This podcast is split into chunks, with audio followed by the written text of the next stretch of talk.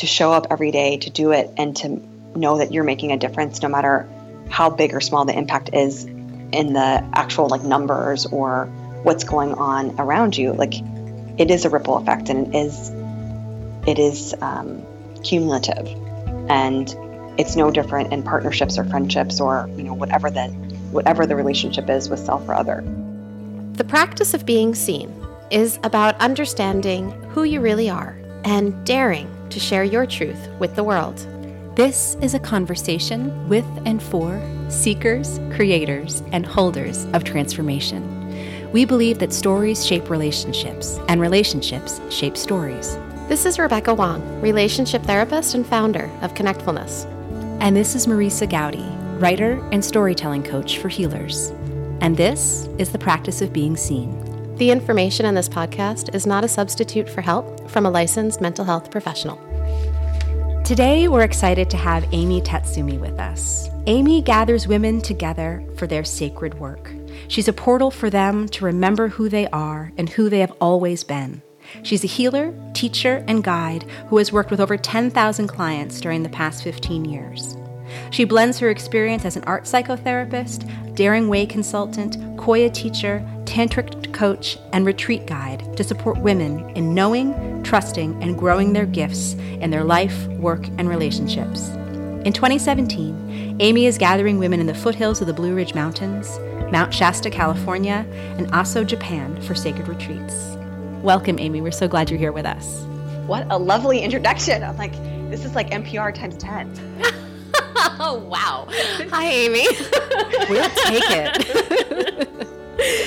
oh, it's so good to have you here. I know um, we've been flirting with having you on for quite a while. And then recently you posted this gorgeous picture of yourself. Um, and I think you titled it something like Sacred Rebel it totally captured our attention and we said we just we couldn't wait to talk to you anymore we needed to talk to that sacred rebel thank you and then when you wrote to us a little bit about what you wanted to talk about today and you offered us sacred rebellion as the first item but then followed that with sacred leadership and sacred unions it was just one of those universal yeses just came up from the earth so we'd love to hear you talk as we as we dive in. I think we'll really pull these different pieces apart and explore them individually. But there's a relationship here, I understand, between sacred rebellion, sacred leadership, and sacred union. Can you bring us into that? Yeah, you know, I've been on a path of awakening for a long time, and I resisted it, and then uh, I really started to wake up profoundly, um, probably last year. But uh, the Daring Way work um, I was an early adopter of Brene's work. That really started to open me to who who I've been. Uh, but then uh, becoming a Qoya teacher and a Tantra coach last year, and seeing um, what was blocked in me from my own inner rebellion really illuminated um, what could possibly unfold um, in other women. Mm. And so um, I think this is my experience of people is that there are people who are going to be awakened in this lifetime, and there are people who are not up for awakening, and it's not a hierarchy, and there's not um, a better or worse. It just is. And um, the election became the portal for the awakening for many people. Um, and um, for me, a sacred rebel is someone who is really um, aligned with their truth and integrity and um, is just as lit up or awake or um, passionate about what the highest good for all people are or is. Um, and around the election, a lot of people are really enraged and um, like spewing vitriol still. Um, being in Washington, D.C. as a practitioner, uh, but also working with people from all over the world, it is it's really clear that part of my work is to move people into their sacred rebellion out of fear. Um, and fear is when you when I when I see um, people reacting from anger and rage and vitriol. And you can have just as much truth and integrity and rebellion in you when you when you come from an aligned place and to truly have a, a, a sacred rebellion internally and externally you need to be aligned and um, when you're blocked inside because of your stuff, you cannot be in your sacred rebellion. you cannot you cannot channel the sacred rebel that's that's fighting for many things in life. Mm. Um, and um, a lot of people that I attract um, are really um, amazing women who are really impassioned about a lot of important causes or live really important lives for many other people. and where they're blocked is on the inside for themselves. Mm-hmm. And um, my work is it's helping people to see that when you have like I think about it as the scales of justice. When you have this part of you that's like really like like I'm going to get everything right. I'm going to make the world right, and I love everyone with my whole heart. I'm going to make it so much better. We're going to come and right the world, and um, there's a big difference between when you have that part and then you are not fighting for yourself.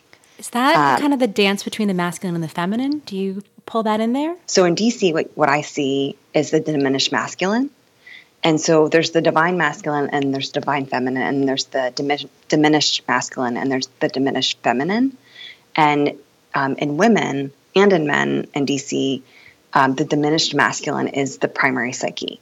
And so um, when you have it's your like, own. It's the opposite of the divine without it going into the other.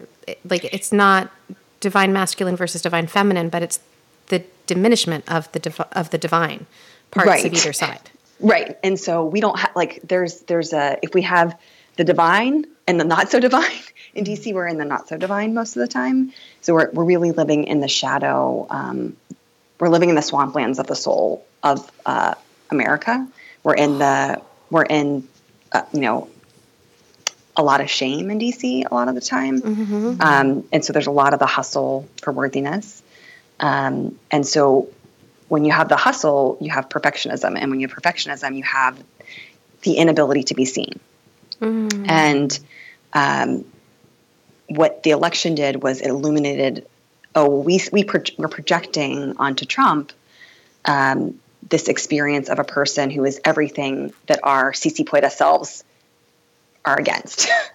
and how could this happen? And um, why did this happen? And how could this happen? And what um, you know, many people, not just myself, we've gotten is that if um, Hillary would have been elected, um, it would have been amazing for women, yes. And collectively, we would not have made, we would not have woken up collectively into our power and gifts to really change the world.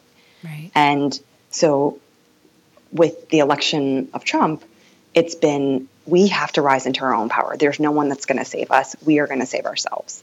And that rather than trying to, you know, of course, there needs to be, you know, um, uh, accountability and, um, you know, making sure that things are going the right way. You know, and in the in the realm of metaphysics, when you think about um, putting energy towards something, a lot of my clients are um, non-white immigrant women. And um, or or the, uh, you know other it's like I live in intersectionality in my practice. And um, when they came in after the wall, you know, being thrown around or the ban, um, some of them were they could they could feel in their bodies that no ban, no wall, um, anything that you're putting no in front of, it's still putting energy towards the thing. So even though oh. many people are rising up and saying, "I don't," you know, th- I'm not for the wall, I'm not for the ban, we're, we're still giving energy towards the wall and the ban. And what that comes from fear. And and there's it does not diminish people's real lived experiences. I have, you know, Rebecca, I've seen from some of your posts on Facebook, you know, you come from a lineage of people that have experienced the Holocaust, and I have yes. a number of Holocaust survivors, and you know, lineage wise in my in my practice. And when um, when Trump was elected, many of them came in and said, "This feels like pre pre Holocaust Germany," and I take that that is very real. So I'm not diminishing anyone's lived experience or you know, my husband's an immigrant. He chooses, he's um, has a green card, but he doesn't want to be an American citizen. So my daughter is five years old, and she said, you know, does this mean that Papa and I will have to go live in Japan because we're brown and because mm-hmm. we're not American? And you know, if if uh, and I don't talk about politics like directly, but we go to we live in a very diverse neighborhood and I'm sure that her classmates are talking about it, and I'm sure some of her classmates are not. Um, they don't even have visas. Right. So you know what she hears is very different than maybe even many of the people who are listening to your podcast, but the the piece when I talk with clients or when I um, teach Qoya classes and I talk about you know what's going on around being seen with with this dynamic is getting out of fear because fear is only going to add it, fear only attracts fear so what we need to put energy towards then is you know racial equality uh, justice for all people and the faith and the trust that the right people will be called to step up and make sure that things are even better than than they are currently um, and so you know we saw that with the with the with the band like the ACLU yeah. blew our minds like you know I was like they stepped up. Yeah, like and everyone is everyone is stepping up, and you can't step up from a place of fear. There might be some, like it's not like you're superhuman; you don't have any fear, but when you learn to align and integrate, you come into your own sacred union. So, you know, a little while ago, you were talking about moving into the sacred rebellion, um, moving out of fear and moving into sacred rebellion, how that those went together.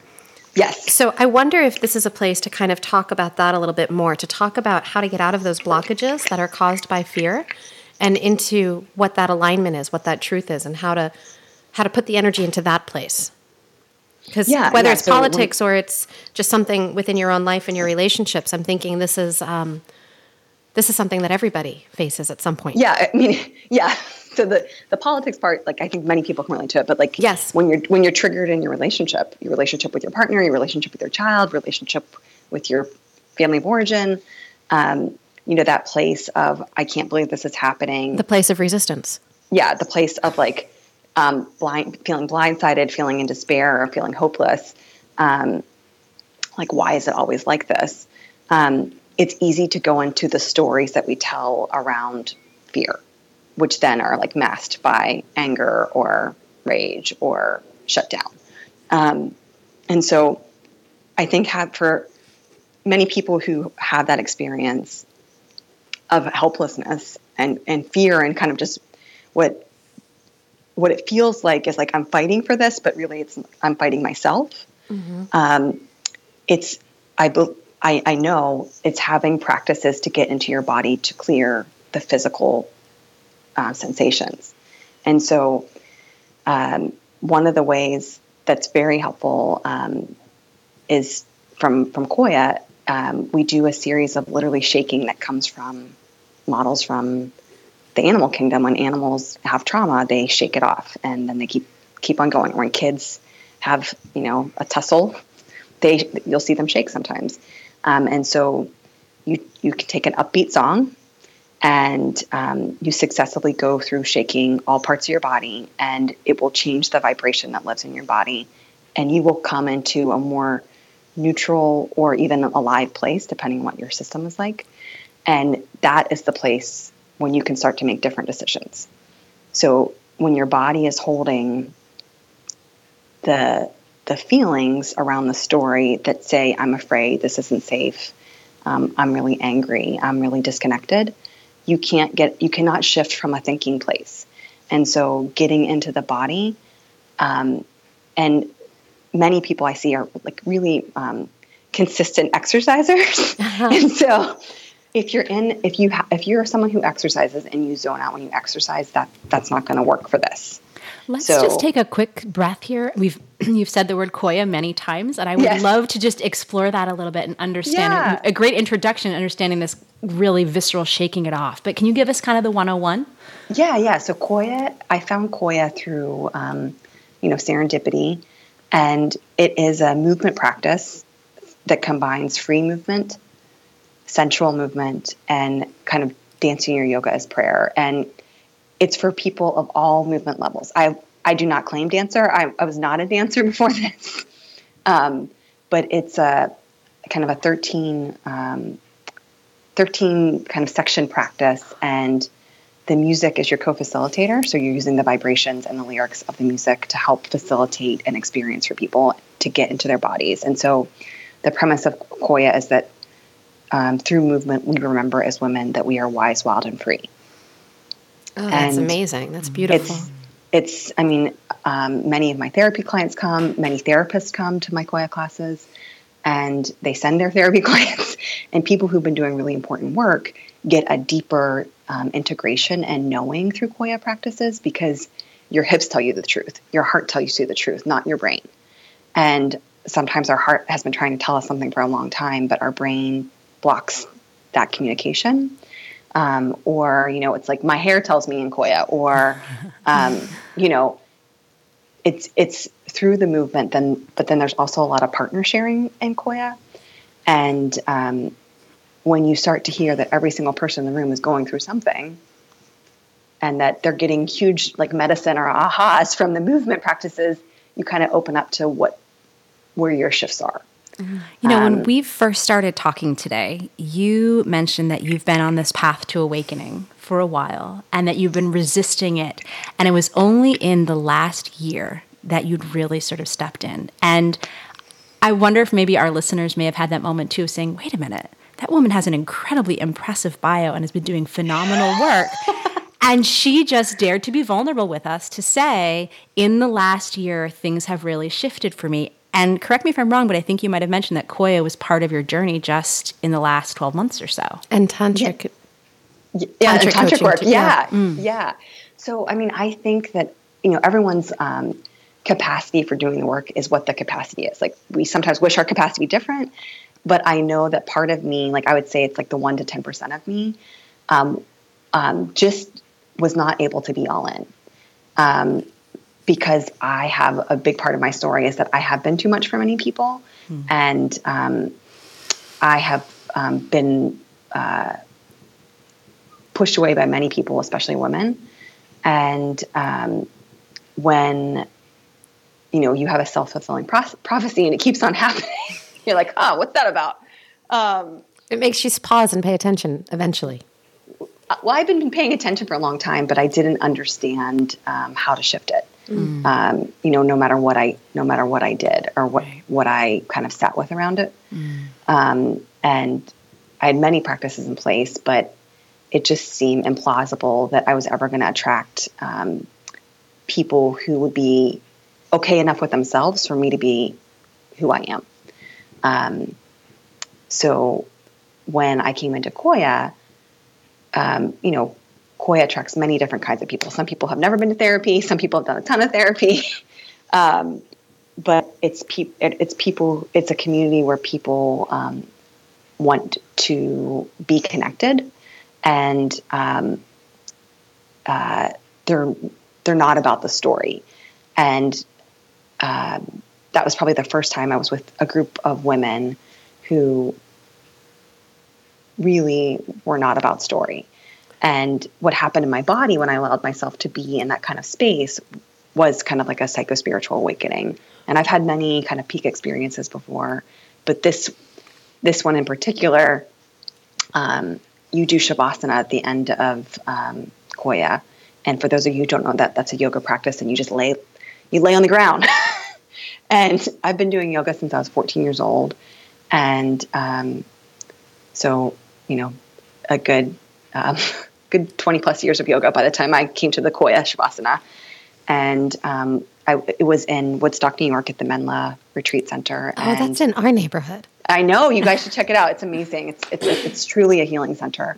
Um, and in my guided imagery that came up during my Shavasana, um, a wolf came out of a cave and the wolf was breathing into the air and the air was cold in the room but it wasn't as cold as it was in the image and the wolf came out of the cave and was really heavily breathing, and then the wolf's breath came over me in the room. Mm. And um, that was the beginning of the divine masculine starting to seek me. And um, I, just like all the people I see, I had functioned from this diminished masculine place of like really being able to um, do many things and um, really get a lot of shit done. but I wasn't in balance. And um, with the divine masculine seeking me, it really started to allow me to soften into my feminine, my divine feminine, which I was utterly and completely disconnected from. um, and it, you know, it's when when people hear the words divine feminine and divine masculine, there's all kinds of associations, and it's idiosyncratic. So I'm, what, I'm wanting to to learn more about your experience of the divine masculine through this wolf, though. Like I, I want to dive in a little bit more and understand how how you you soaked the story in and how it sh- how it shifted you. What kind of transformation did this moment bring?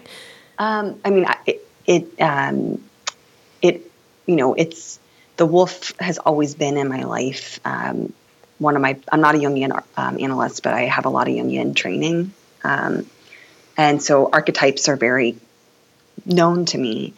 Um, and the wolf had been visiting me for some time, but it it was uh, a lone wolf, and I was a lone wolf, and um, this wolf was very different, and it was um, it was it was seeking me, and um, when when I felt that in my body, it was um, it was a psycho spiritual awakening, and um, it it woke up my body in a way that I had never experienced before, and um, it showed me what was possible. He tell, helped you tell a new story. Yeah, and um, it, it, it I did, it wasn't even it was it wasn't even a new story. It was like it, here's the blank canvas, mm. um, and it was like anything is possible. And um, the wolf told me to become a Qoya teacher, and and um, if you would have told me I was going to become a Qoya teacher or a tantra coach, I would have like peed my pants. Did, did and, those two pieces professionally flow into your life around the same time? I went to my first Qoya retreat in October of uh, 2015, and then I became a Qoya certified teacher in January of 2016, and then I started my first like tantric exploration in February of 2016. Now, is there a natural relationship between Qoya and tantric work, or is that your bridge that you built between the two? Um, that's my bridge, but I feel like there's a lot of just um, when you take the the true energetics of tantra, it is very aligned with a lot of Qoya. Do you um, want to talk think, about that a little bit? Because I I know some of us might understand it, but many of our listeners might not might not yeah, yeah. I mean, even even like my my good friends will say, Amy, you need to put on your website that you're not touching anyone and no one's taking off any clothes. so because everyone's still thinking about sting and having sex for hours, right? Right, right. So I mean, that's and and when people Google tantra, that's what they they think that it is, and um, tantra really is the practice of becoming your source for source, mm. and it's you know, Qoya woke me up, but tantra was like, you know, I was also guided to become a tantra coach and I thought, well, all the women I see, they're they're going to be waking up through Qoya, and then Tantra is just going to really help them like blow it through the roof in terms of becoming the sacred rebel, let's say. And so then when I got to month two of my tantric training, I was like, oh, this sacred rebel has a lot of blocks, and um, I had no idea how prof- profoundly blocked I was, and um, you know the healing that my body needed. Um, that I didn't even know uh, I needed. And um, one of the biggest tools that I use as a tantra coach is the tantric breath work, mm-hmm. and it's similar to Qoya. Um, there's kind of a grounding process, then there's like a kind of getting into it process. Like I, uh, it's it comes it draws from like a lot of Kundalini um, practices. So it's Ujjayi breath, and then the breath of fire, and in the breath of fire, you kind of cook your chakras to see where the blocks are. And then um, you end with the sound breath, and the sound that we use in Tantra is Ha. And when you use the sound breath, you're calling in really what you want and desire. And many, many women that I see um, can know what everybody, what they want for everybody else, but they don't know what they want for themselves. Mm-hmm. And um, it's really powerful practice, just like shaking, to get into your power and to clear the things that are blocking you. So the second breath unblocks you, um, and the third breath like opens you up to what's possible. And um, I, when I offer um, some of the Qoya classes, I will combine it with some tantric workshops sometimes. And when you have a group of 30 or 40 women all doing the sound breath, it's pretty incredible because you can feel the vibrational um, healing that happens. And in Qoya, you the, the Qoya practice it's a spiral inquiry. So you spiral into the theme and then you spiral out of the theme with movement and with um, the process of the class. And people can feel, women can feel the spiraling energy, and the spiraling energy is the divine feminine.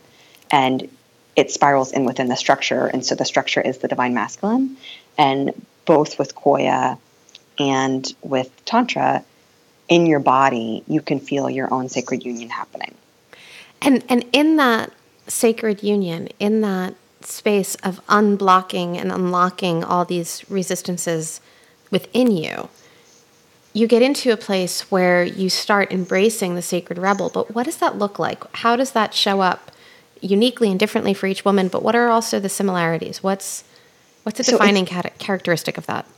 So I I had I just had a retreat around the sacred rebel, which was you know a couple weeks ago, and it was 50 women and the themes that that emerged were the clarity and the power um, and the connectedness. So rather than feeling like it's me and my job at the FBI doing this, or it's me at the World Bank doing this, or it's me as a reading specialist doing this, it's it's the awareness, like the the awake the awakened awareness that we're doing this as a, a network of women doing this together.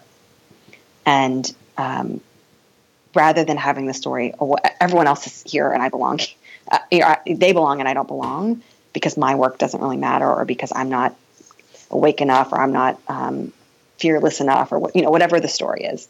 Um, it's that we're all right where we belong and it's happening exactly as it should. Um, and that it wouldn't be happening if we were to do it alone as lone wolves. Um, and because it's the power of women coming together um, that the sacred rebel is, is awakened.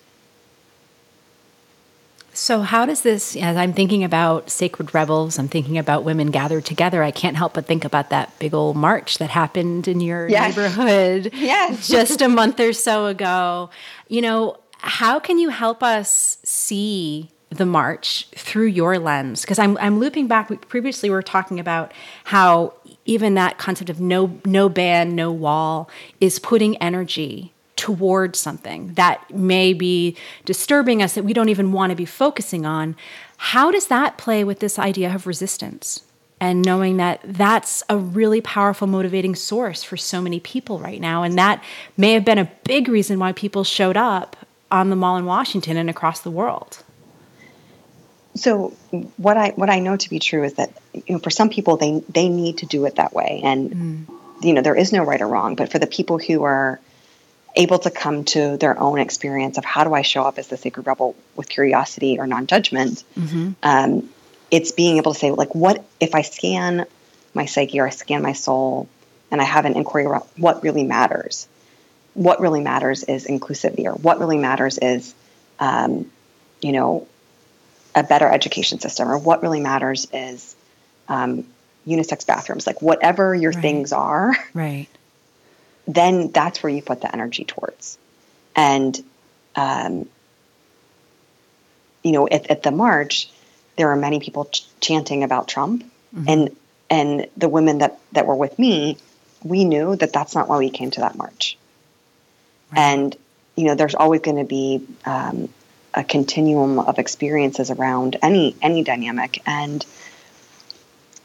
that is a choice.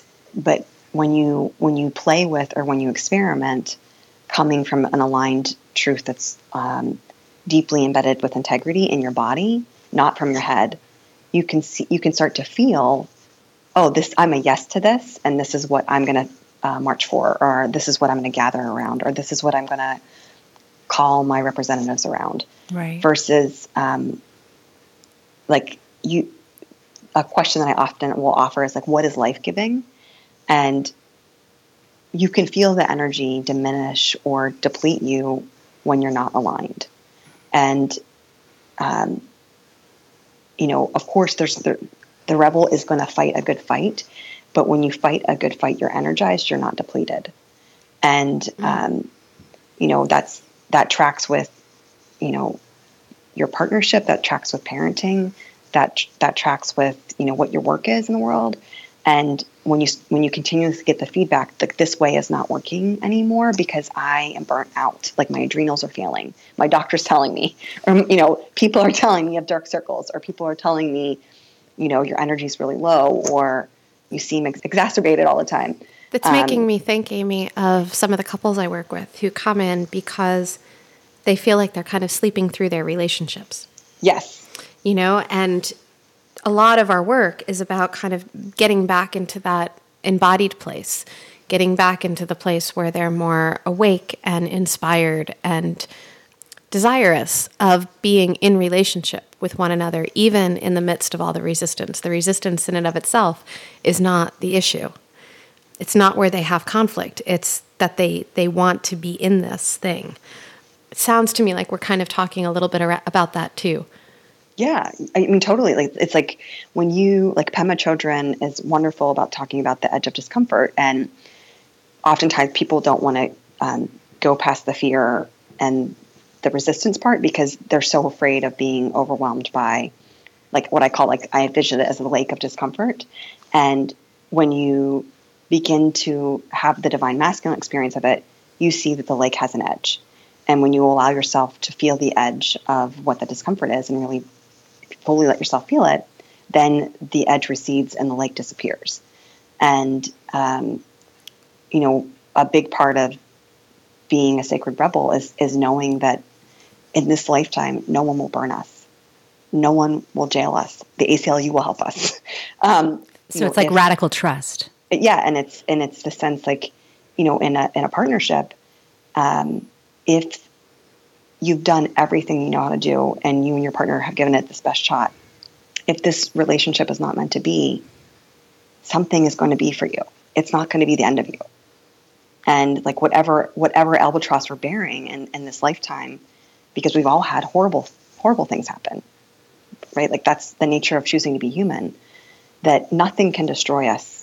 It's only our fear that will be destroyed. And giving yourself opportunities with other people to know that you're not alone in it, that um, pushing through and doing it the way you've always done it is is not working.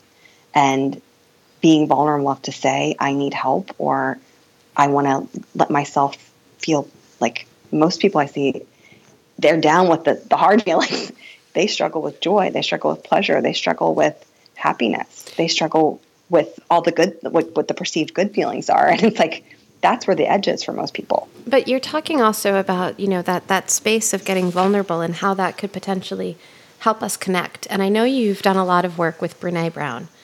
When you're working with your clients, when you're doing your own depth work, you know, I'm curious how you bring that vulnerability to the table, how you help people connect in that way. Um, you know, if we're talking about the lone wolf and then we're talking about kind of getting back to the pack, how do we help the connection happen? Because the connection doesn't happen from the place of, of the walls, it doesn't happen from the place of the resistance, it doesn't happen um, from a place of being scared and afraid. It happens from a place of opening and like being cracked open and receptive.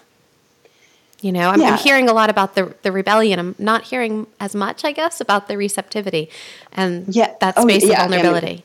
yeah, yeah. So, um, along with the ideas that um, it's the edge for most people I see is to feel really, really let themselves feel the positive feeling. It's receiving the positive feelings, and you can't let yourself receive the positive feelings if you have walls up and with from yourself or from other people and um, learning to soften into your body and grieve. It's there's a lot of grief work with it. So it's grieving that you've put these walls up between you and yourself like the versions of you or the iterations of you that push through and that fought yourself or fought other people because that's the only way you know how to do it. Like that's an immense amount of grief work. Or um, the grief work around why did I let myself live like this for so long? That's that's painful.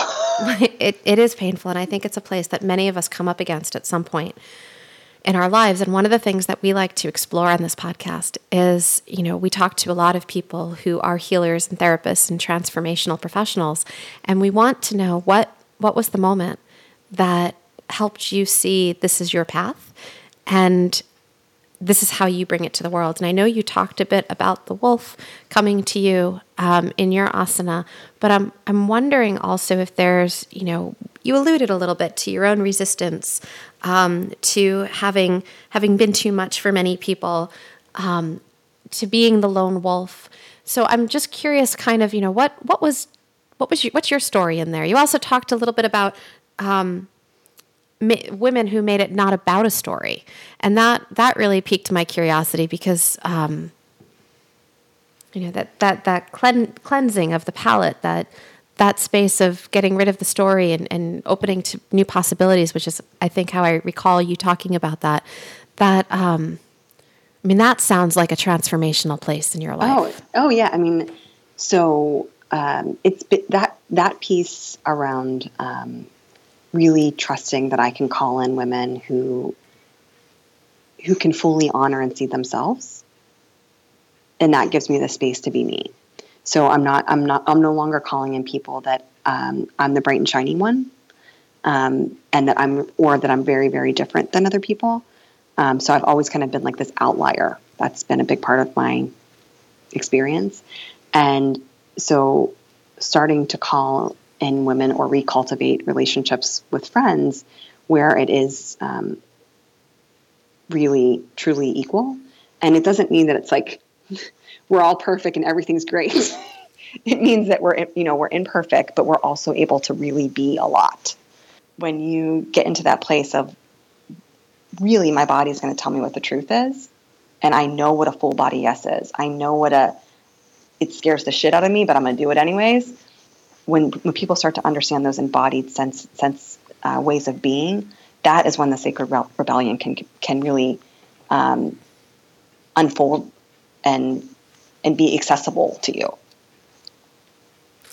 You know, we often talk about how you have to be able to look in in order to see out, and you have to be able to see in in order to be seen.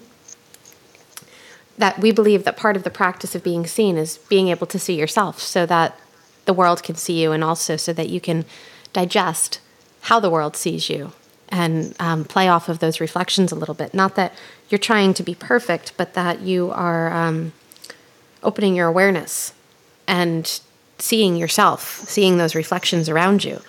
Um, I'm curious how this plays into that a little bit. Most women, everyone else can see them except for themselves. Mm. and so it's the it's the it's the knowing that you've blocked yourself from seeing yourself because it comes from the sourcing and the power. And and in the community that you create, the women help each other see themselves, see each other? Yeah and it's just a mirroring because it's yeah. just natural. And and then they start to see themselves. So when they hear the things that other women are saying they're like well i say that about myself. Right. And i see this woman in a completely different way. So am i saying bullshit about myself? And the answer is yes people know in their bodies when they get a like what we call a somatic anchor mm-hmm. that is your your energy's lining up in a straight line like a plumb line or when your heart or your chest expands and you feel more energy opening so those are ways that your body tells you. So I think it's important for folks listening because all kinds of, you know, there's therapists and non-therapists alike listening. Yes. Uh, you know, it's important for people to really have um, the knowledge that looking inside, it's different for all of us, and that um, people people on the outside get you. You're the one. You're probably the only one who's not getting you. If you're if you're surrounded by some people who really honor you and respect you, because it's it's not. We're not talking about the people who put you down. that's not the that's not the feedback we're talking about. Um, not not knowing what people's backgrounds are who are listening, but you know when you have people who really honor you and respect you and love you for who you are, when they're telling you things and you you can't receive that, it's because you're blocking yourself from hearing it, from taking it in, from seeing it within yourself because they wouldn't see it if you weren't that person. Hmm. And I think that's I'm just digesting that. Especially potent for partners, right? Because oftentimes in partner work, one partner is like loving the hell out of the other partner, and that part, the other partner who doesn't receive, is like in the story from the past. It's not safe to be seen or loved, right? And you know, softening into like, wow, this partner, partner A, like loves this person so much, and they just want them to see themselves the way this partner loves them. Um, you know, I think that that's that's some hard hard work around vulnerability and learning to soften in and to say like it can be different and you can be seen and you can be known and you can be loved. Hmm. Um, you know, that's that's you know that is that is a sacred rebellion yeah. because you're going to allow yourself to soften and to be seen. That's part of the yeah. sacred rebellion. Yeah, because you're going against everything you've ever known because it hasn't been safe and it, that was a real thing. Um, and so to do things differently in an aligned way where there's trust and there's safety and true love, like that's imperfect love. Like that's what a sacred rebellion is. It's to soften. And it's this it's the same way when we come into our sacred work. Because when when these women that I see are in these agencies and these high up positions, it is an imperfect an imperfect system. And these are imperfect positions. And um, to show up every day, to do it, and to know that you're making a difference no matter how big or small the impact is in the actual like numbers or what's going on around you like it is a ripple effect and it is it is um, cumulative and it's no different in partnerships or friendships or you know whatever the whatever the relationship is with self or other i think this is a great place for us to kind of land on this place of being able to receive and to soften and to see ourselves that feels like such a gift and such a great place for our listeners to maybe just kind of let that that soak in and resonate. Yeah. And I'm you know, it's funny when I was reading those first lines that you had offered to us about sacred rebellion, sacred leadership, sacred unions, they really felt like container terms. Mm. And I feel like this whole conversation is essentially a container. A container. And, you know, there's a lot, obviously, we've added in this dialogue to it, but there's a lot I think that our listeners are going to be able to put in themselves and sort of sit with. Yeah. Yeah. Mm, and I mean, I, I would really just invite them to give themselves permission to come to um, join a container where they can experience one of those things. Mm, yeah. Do you want to tell our listeners a little bit about some of the stuff you have going on for 2017? I would love to do that. Um, so I am in the process of creating a um, a teleclass, which is an edge for me. and it's going to be probably through Zoom, and it's going to be about sacred sensuality and sexuality. And um, the, the, classes will be recorded, but they'll also be live, and there'll be a mix of tantric breathwork, um, maybe some Qoya, and then a theme um, around sacred unions, twin flames, um, multiple orgasms, um, questions that are taboo, that are kind of scary to ask, but in a community that feels safe. Um, and we'll have a meeting in person, like a four hour workshop in person at the beginning and at the end. Um, and then and I'm that in person meeting will happen in DC. In DC, um, and I will um, be doing a doodle to see like if the stars can align, as many people can come as possible. Um, For those that don't know, know, Doodle is a um, yes. scheduling technology that helps people all find a time to connect. It kind of sounds like a sacred practice that you might be doing. I'm just pulling in some like I will draw out calendars with spirals and it will be perfect. Um, and I, am not making fun of you at all, Amy, only because I'm oh, like no, that no, would sound really cool too. yeah, I'm like, oh, they'll they'll do that for me. right. And then I'm also offering um, a retreat in Mount Shasta from July 7th to 14th, and it is um, focused on connecting with the energy of the mountains and the guides there and my co retreat guide, Miyuki um, Yamamoto from Japan, is coming. And um, we're going to be doing Sweat Lodge, um, Qoya every day, and working with some of the guides, the spiritual guides of Mount Shasta, going to sacred lakes and different things and doing shamanic rituals and um, really deepening, deepening into um, what your archetypal energies and your gifts are and your power are or is.